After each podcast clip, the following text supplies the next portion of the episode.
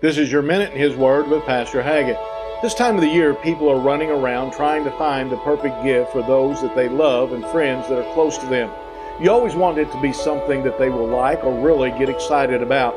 But the greatest gift was given long ago to all who would receive it.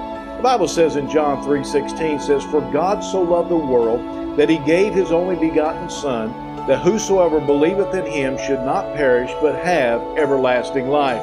It was a gift of infinite love from the Heavenly Father above. He gave the very best. He gave His only Son to you and me that we might have eternal life.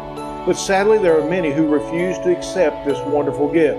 So give thanks for the gift which began with the first Christmas as Jesus came to be our Savior. Lift Him up as the angels did that night and praise Him for all His glory. I'd like to invite you to come worship with us here at Calvary Baptist Church in Marshall.